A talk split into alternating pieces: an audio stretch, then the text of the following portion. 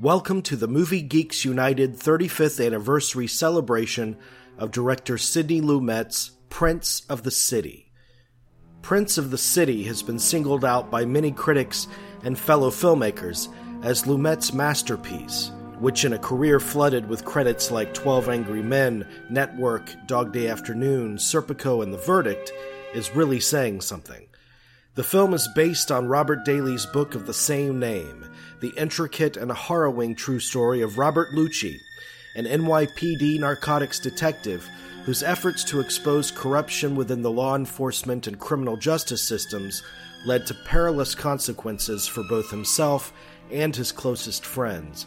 Treat Williams was a young actor of 29 when Lumet entrusted him with the role of Danny Ciello, the lead character of the film who was inspired by Leuci. It's a powerhouse performance, deeply emotional, raw, paranoid, and vulnerable. Mr. Williams dominates almost every frame of this nearly three hour opus, and he's more than ably assisted by a vast ensemble of some of the most authentic character actors in the industry.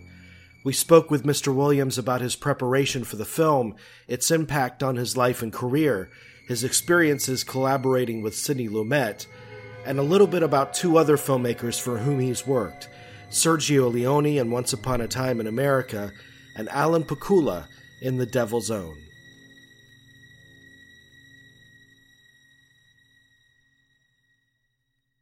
What was the process by which you nabbed, you know, what is for any actor would be the the role of a lifetime? Well, I had done just before that the role of a lifetime in Hair, and uh, for anybody who's in musicals. And I think that Sidney had seen something in me, in, in that he told me, you know, there was a certain energy and sense of uh, joy that that he appreciated. And I think the big concern on his part was that I would have the the gravitas to play the later scenes as as Danny Ciello starts to unravel and and loses control uh, of his life. And so the the process was basically a kind of approving to him that I had that kind of depth to be able to do the darker uh, parts of, of of Danny Ciello of the character, and and it was a pretty tedious process. You know, I, I was tested, and I think for a good reason. I tested you know, quite carefully by Sidney, and ultimately, he took a chance with me.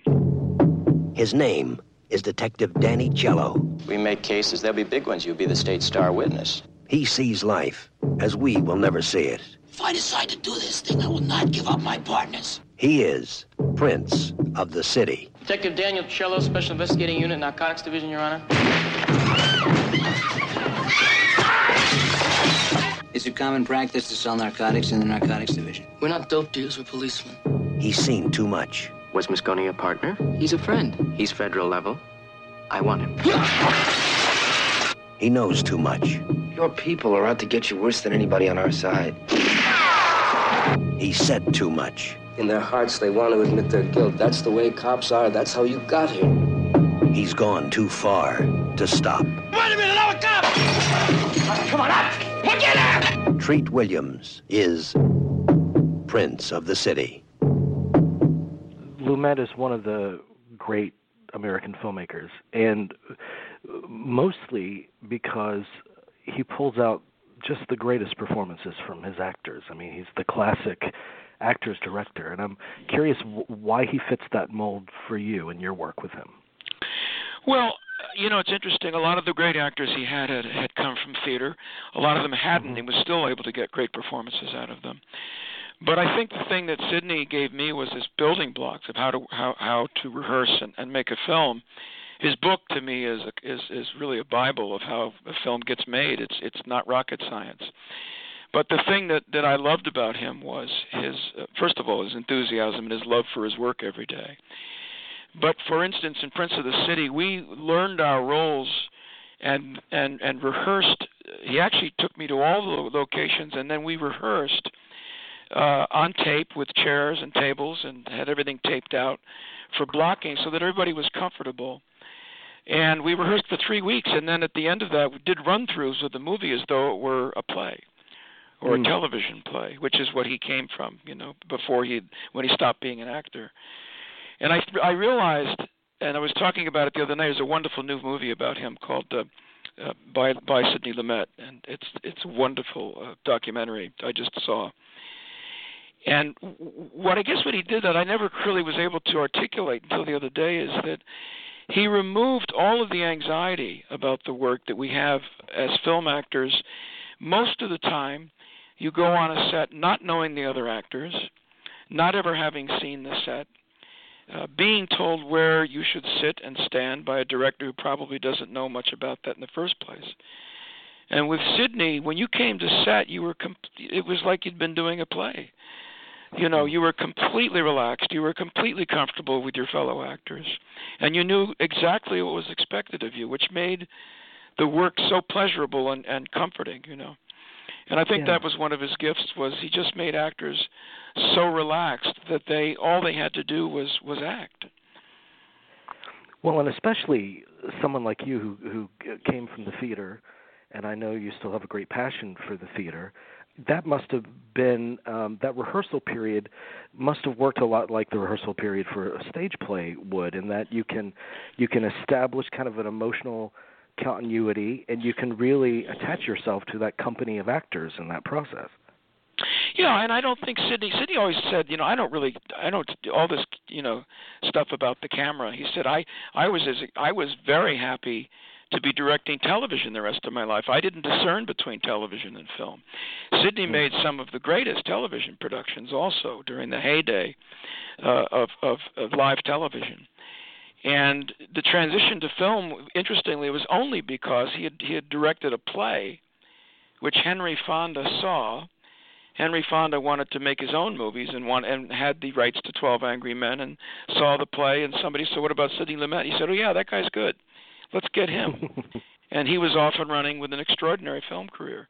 But I love yeah. the fact that Sidney really uh, treated the work as you know he was a journeyman about it. You you knew what the scene was about. You you sort of got in there and and and and and worked it out and figured it out and sweated and and and until it was right and then when it was right Sidney would say very quietly that's a print which meant mm. that's the one I'm going to use that's where I need you to be in a month and a half when we shoot this and he mm. knew and trusted his actors that they would get their motors running and when they walked on the set, they knew exactly what was expected of them, and no time was wasted in the figuring out of it. That had all been done, and and that's what made the, these rehearsals such a joy. And and I, I have to tell you, I have very very seldom, if ever, uh, had the same experience that anyone works like that, and I wish everyone did, because I yeah. think it would make movies much much better.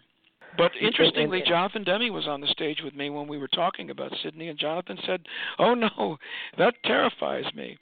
I, I want I want to get to the set and figure it out with the actors, and I don't know what I'm going to do." And that's just as valid, you know. Uh, uh, I, having been a stage actor, uh, prefer Sidney's technique, but I would jump at the chance of working with Jonathan Demme also.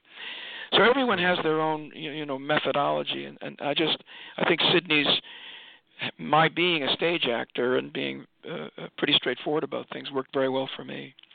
This role, it's, it's nearly a three-hour film. You're in nearly every frame of it, and it's incredibly uh, rich and daunting. This character, and I'm wondering how you got into that mindset. What was that uh, process like of research and, and that sort of thing? Well, uh, it was a really great time because I had Bob Leuci, who unfortunately passed hmm. away uh, recently and Bobby and I became very close, and I became also very close to a few uh, New York City cops. So I went out all night with these guys, chasing down bad guys, and and uh, some of it was heartbreaking. You know, you know, arresting drug addicts and putting them on the sidewalk, handcuffed behind their back, where they're going through withdrawal, was was not a pleasant thing to watch, and and heartbreaking because they were sick.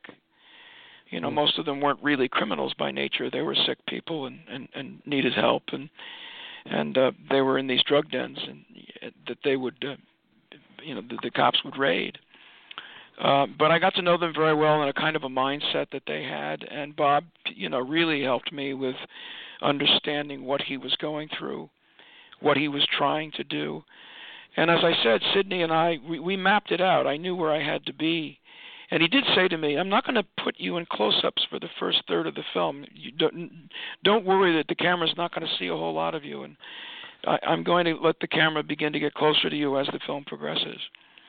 Hmm. And um, I I never worried about that stuff much, but uh, it was it was an interesting. Uh, uh, I think to watch one guy for three hours, Sidney kind of focused on the other characters, and then sort of this out of focus guy started to get get more and more clear as Was he there a- descended into uh, a kind of uh, you know it really is a, a classic to me a, a classic tragedy and that he had this great flaw in that he hubris he thought that he could control these guys from Washington and that he was smarter than these guys and he wasn't he wasn't Right. smarter than them at all and and it brought down his best friends How do you define how a, a cop or you know your cop sees the world? His his well i think thinking? it's in the you know it's it's based it, it, there's a speech i have or the, the character has in the film A- and there's also uh one of the things uh, that I learned from Bob is that, that it wasn't as though you just all of a sudden started taking hundreds of thousand dollars from drug dealers instead of turning it in.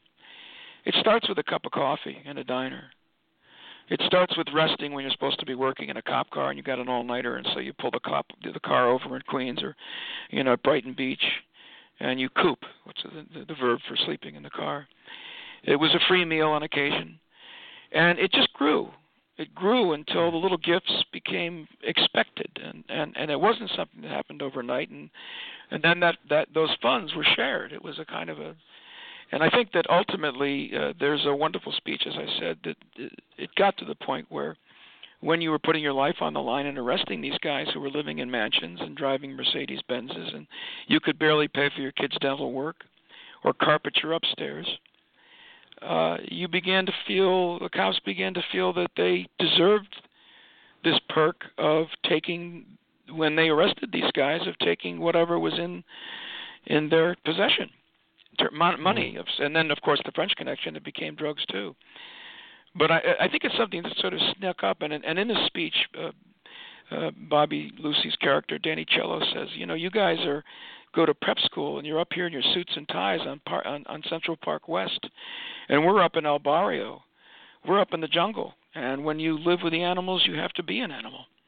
Mm. And I think that became the cops' sense of, of you know, the, a justification for for their behavior. And Yeah. it's not hard being up there and watching what they do uh, to understand. One of the one of the cops, I was out and he was chasing a guy, and he he, he really hurt his leg chasing some 18 year old kid through cellars up in up in Harlem, and he just turned to me. Uh, you know, he was sitting down. He did. He couldn't catch him, and, and it was about four o'clock in the morning. And he just looked up and he said, "I'm just too old for this shit. What am I doing? What what the hell am I doing here?" And I thought, yeah, it's a tough job. Where'd you go to school, Paige? I went to Harvard, and uh, before Harvard to Andover, before Andover to St. Bernard's. St. Bernard's. That's in 2 3. That's uh, little blonde boys in blazers, right? Oh, shit, Capolino. My own father can't understand the pressures on cops. What am I supposed to get from St. Bernard's? You people in the Chase Commission, you know, you tell cops you're out to catch them taking, taking meals or taking Christmas presents. You bastards, it's, it's you guys who run the whole fucking thing.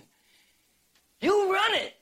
Starting with assistant DAs who plea bargain murder one down to a misdemeanor. Or lawyers wearing $400 suits who come up to cops in hallways and say, hey, pal, this, this case doesn't mean shit. Here's $50. Here's $100. $500. $15,000. $15,000! Fuck, I mean, we know how you guys become judges. You pay 50000 and zap, you're wearing robes. You guys, you, you live in Westport or here on Central Park West. While we're up in El Barrio on 125th Street. I mean, you want us to keep everybody on the inside so you can stay on the outside. That's not true. The fuck it's not true. The fuck it's not true. The first thing a cop learns is he can't trust anybody but his partners. I'll tell you something right now. I sleep with my wife, but I live with my partners. You people, you people, you're just out to hurt us. You want to lay the whole fucked up system on us. But nobody cares about me but my partner. You understand that? Nobody.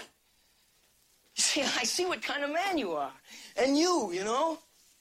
And then I look at my partner and I see what kind of man he is, and there's just no comparison, see?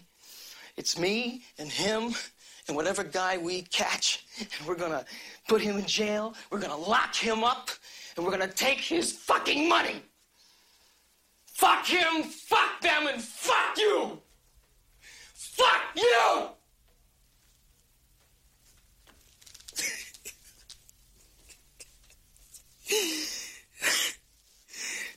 you guys are winning in the end anyway. We're out there selling ourselves and our families. These people we take from own us.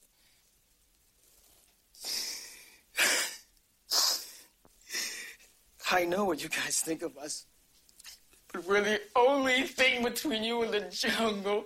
The tone of the film, I mean, a, a lot of people look at uh, Lumet's work and they rightfully think, I mean, he has such a, a, a penchant for naturalism. But there's, this is a very kind of operatic piece, I find.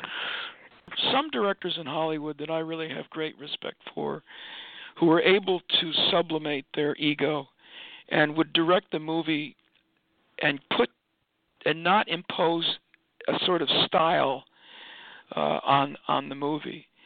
And if you look at like Sidney's work in you would never know that the guy who directed Prince of the City, Serpico, and Dog Day Afternoon would ever be able to, direct Murder on the Orient Express. Mm.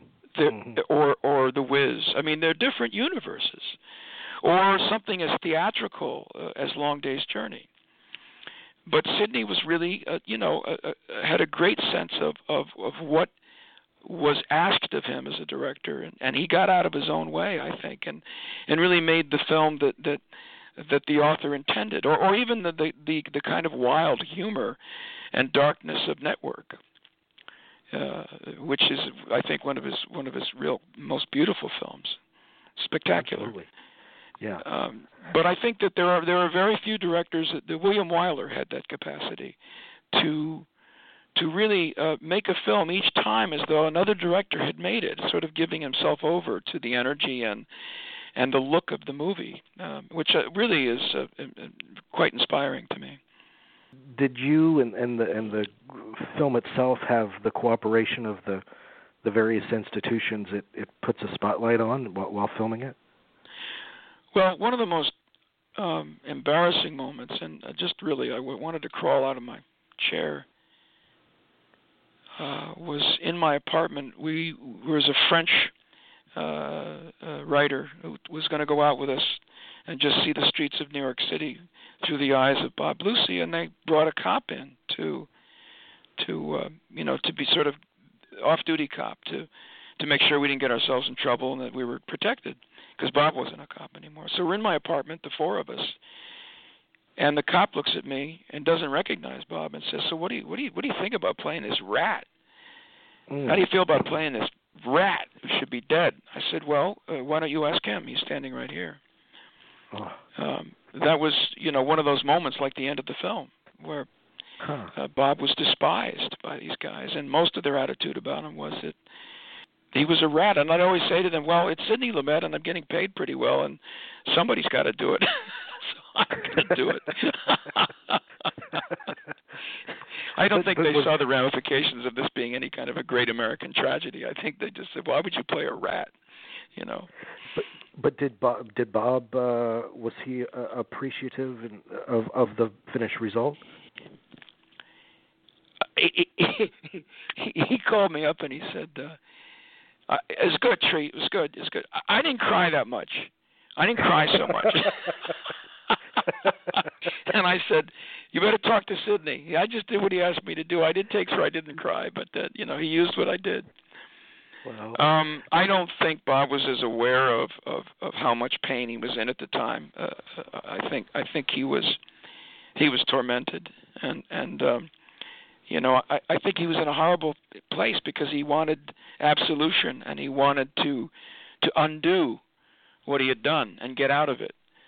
But Mm. it was like a pact with the devil, you know. Once you're in, you're in. You can't get out. Mm. I want to ask you about one of your co-stars in the film too, because I, I mean this is such a sprawling film with such a large cast of such authentic uh, character actors. But I think we had 160 wanna... years served in prison amongst that cast. We counted once. A lot of the Now, real deal guys. Let me tell you. I said about 160 years total had been served by the actors in that in prisons. oh goodness. A lot of them had been in prison a great deal, and uh, and and often. so well, I wanted to ask about one of your cast members who who I didn't don't think served any prison time, and that's uh, Jerry Ar- Orbach. Uh, Oh, I adore Jerry. One of the great New York actors. And you know, interestingly, I felt a great kinship with him because, of course, he had he had had been in wonderful Broadway musicals and was one of the great Mhm. musical comedy guys in New York. He was known as the king of the long runs. If he got a show, he stayed with it till it ended. He just was a he just was a working stiff, and he was wonderful. Um, and um, I loved working with him. And I think one time Jerry and I went out to we were shooting up, and we- we went to a really good Italian restaurant for lunch, and had a couple glasses of wine, and we were doing the scene where where where uh, we sort of promised not to give each other up. And we got the giggles, and Sidney got very angry. But we weren't drunk or anything, but we just got the giggles, and we I just couldn't stop. I just could not get through the scene. Finally, we got it together. But I loved working with him. I thought he was. Uh, you know, it's interesting. I talked. I worked for Dick Wolf recently uh, on Law and Order, and and uh, Hmm. Dick called me and he said, you know, uh, I loved that movie and I loved Jerry in it so much. And and Jerry said when he hired Jerry for for the uh, Law and Order, he, Jerry said, well, what do you want me to do? And Dick Wolf said, just do what you did in Prince of the City. That's all I need. just be that guy. Yeah. Les Wolf was the name of the character. Uh, Mm. But Jerry was, you know, he was a class act, and and it was an honor to work with him. Have you seen the film recently? Yes, I saw it last year, and I I don't think I can see it again. I really don't. It's it's very hard for me. When we did the Q and A afterwards, a guy said, "You look like you wanted to crawl out of your seat," and I said, "I did, I did. I I I have a hard time watching myself in it. Um, not because I'm not appreciative, but um, you know, there's an old story where David Lean was was was someone said to David Lean, "Wasn't it wonderful that you were able to get Uh, uh, uh, Peter O'Toole for Lawrence of Arabia?" And David Lean said, "Yeah, I wished I had him ten years later. He really would have been great." I, I watched the film and I kind of think, I wish I had a couple under my belt. Uh, but I think, I Sidney, think- you know, I, he he wrung out of me everything he could get at the time. I'm I'm pleased. I'm not I'm not unhappy with it. I wouldn't change anything. It's that's who I was then. Well, it's an extraordinary performance, but I, I, Oh, mean. I, I understand what you're saying, and I'm curious to know. I mean, you were a young young actor at the time. This Yes. was a very early film for you. So, what do you know now that you didn't know then about about the craft? Do you think? Well, I don't think I can do it in an interview, but I certainly think subtlety and I think I think you don't have to present the audience everything. You know, I think I think some of the things I did would be more internal and and, and a little quieter. Um, but I think you know young actors that age are uh, you know they they have people have big feelings at that age and it was it was a, it, listen as you said I think you got it. It really is uh, operatic and you know I think it, it was very theatrical, and I think it, it was an operatic story. Um, so I think that that it was appropriate to the film, um, Yeah. but nonetheless hard for me to watch. what, do you think Uh, the what do you think the legacy of the film is? I don't know. There's a great story about Sidney. You'll probably have to cut this, but somebody said to Sidney, "What do you want? What do you want your legacy to be?" And Sidney said, "Oh, I don't give a shit. I'll be dead. What do I care?" um, but I do. I, I, I listen. I, I Martin Scorsese said that it was Sidney Lumet's masterpiece. Mhm. Um, I think that uh, it will, for those who study American film, I think it will go down as one of the great uh, cop films. Hopefully, uh, along with Sidney's other films, with Al, I just was extraordinary how good Al was in uh, in Serpico and, and in Dog Day. Um, but I'm hoping I'm hoping that it that it's up there. Uh, I think it is, with with certainly that period uh, and that type of film, the '70s films, which are you know, kind of a stark reality and and and, and very realistic. Um, I'm very proud of it, and and I, I I think it's something's happening recently where it's having a sort of a a little bit of a second wind. people are becoming aware of it again, and and um, I'm hoping it, it you know it's up there with some of the the films that I loved coming up, you know, like White Heat and and you know the Brando films and Montgomery Clift and all the stuff that mm-hmm. I loved, and James mm-hmm. Dean and, and and you know I hope that uh, that it's it's it's in that group of 50 to 100 movies that people say that was that was really a good one. And what has it meant to you, both in a, a, a kind of personal and a, and a career uh, uh, perspective? Well, you know, at some point you you, you really do move on. I mean, it, interestingly, uh, I went from being a musical comedy guy to a guy that only did you know dark, serious. You know, I was a serious New York actor all of a sudden. You are you are your last job. So I actually had to work hard to sort of uh, you know remind people that I am really just a character actor and I love doing comedy. Um, Didn't you go directly from this to the uh, Pirates of Penzance on stage? Well, I did. Uh, I did a movie called uh, Pursuit of D.B. Cooper, and then I went to Pirates. Gotcha. Yeah. Okay. Yeah, and and that was fun. I mean, that was that's what I did, and and then after Pirates, went off and did. I've done you know three or four Broadway musicals since then.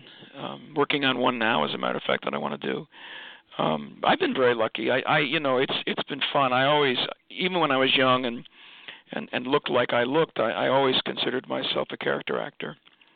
Mm-hmm. Um, and and I think Sidney Sidney liked character actors. That he didn't really hire too many actors that were.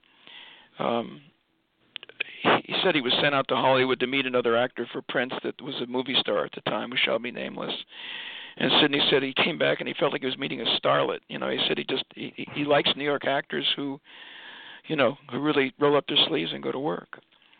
Yeah. Um, and you you'll see that it's you know the the guys that he hired, even the ones that were incredible movie stars, give give better performances for him, like Paul Newman in The Verdict. Mm-hmm. Uh, is extraordinary, you know, and and and Paul sort of dug much deeper in that. It seems to me than a lot of the stuff that he'd done. That's one of my favorite of his films. Oh God, Um, it's good. Uh, let me, if if you'll permit me, I just have two more quick questions about Sure. two other directors that you've worked with. Sure. Uh, one of which, I mean, you've you've worked on such a string of great, great movies, but but I I think Once Upon a Time in America is a work of art. Um, Oh, yeah. So your experience with Sergio Leone. I loved him. I loved working with him. I mean, it, it was just one of the things about working with the Italians uh, was Sergio had the everybody in every department was an artist. If you look at that film, the, the cinematography of Tonino is, is is a work of art. Even the photograph of the boys under the bridge, Mhm. the Manhattan Bridge, is one of the most beautiful posters I've ever seen for a film. Um, every shot in that movie is, to me, just a work of art, and that was a combination of Tonino's, you know, lighting and and the wardrobe and the set design. Uh, Sergio was just he was passionate about it. We'd worked on it for years and years, and um, you know we we we did a lot of takes, and and he wanted it to be perfect, and and then it broke his heart when they you know they cut it down to an hour and a half. It just broke his heart, and finally they got the director's cut back, which is a truly a work of art. Um, Yeah. But I loved being around him. I would go to his house and sit at the feet of of the master, and he would say, "Hey, come listen to this music I got for the movie." And we go down to his screening room, and he'd he'd play this music, and it was it was Zamfir on the pan flute, and that was the sound of the movie. If you remember, before anybody knew that sound. Yeah. Yeah. Uh, but but look at I mean the, the people that he got. Uh, uh, uh, Morricone. I mean, just you know, I was working with these geniuses in every department, and uh, just a, a great honor to be a part of it. Were you aware of being placed in his in his canvas? Because I mean, the movie it, it, it is. You're so right. It, it almost looks like a, a painting come to life. Yeah, I was. I wanted, you know, I, I knew what I wanted to do. I, I mean, my character, I sort of felt like he was a, uh, uh, you know, a tough Irish kid who'd probably come over on the boat, you know, when he was seven or eight. So still, I, I, I, I, I you know, had a bit of a, of a lilt left over in the leftover Irish accent, and I knew he was very different than these than these Jewish guys. Um, and and you know, I, I knew what my job was in the movie, and and Sergio, I think, was pretty pleased.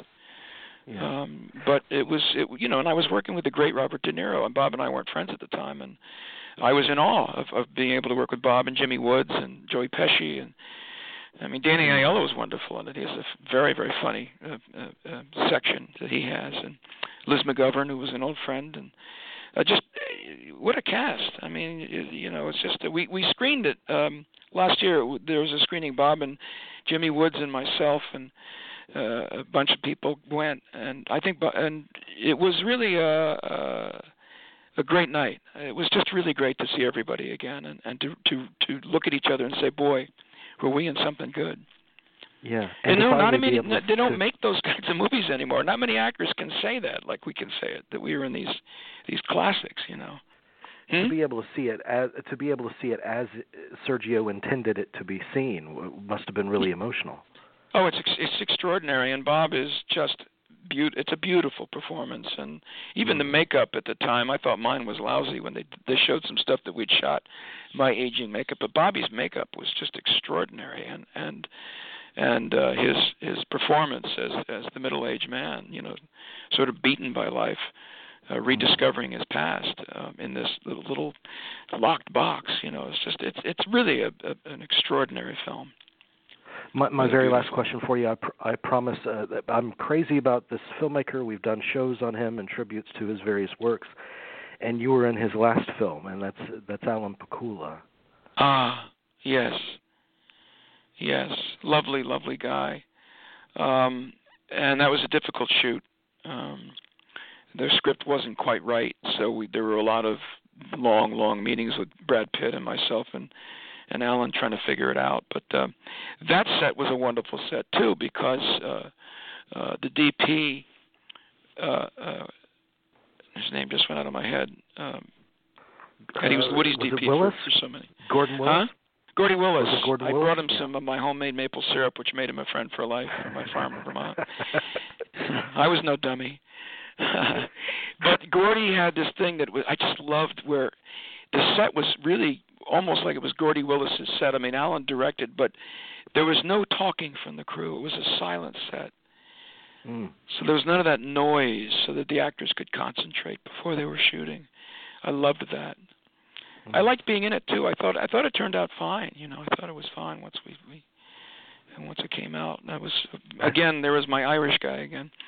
But um, it, I think it's a great. I think it's a very good. yeah, film. I haven't seen it in a long time. I should watch it again. Uh, but uh, um, I, you know, Alan was. Uh, I think he was a little ill, and and you know he was in a bit of a decline, uh, energy wise. But um, one of the most thoughtful, intelligent uh, directors I ever worked with.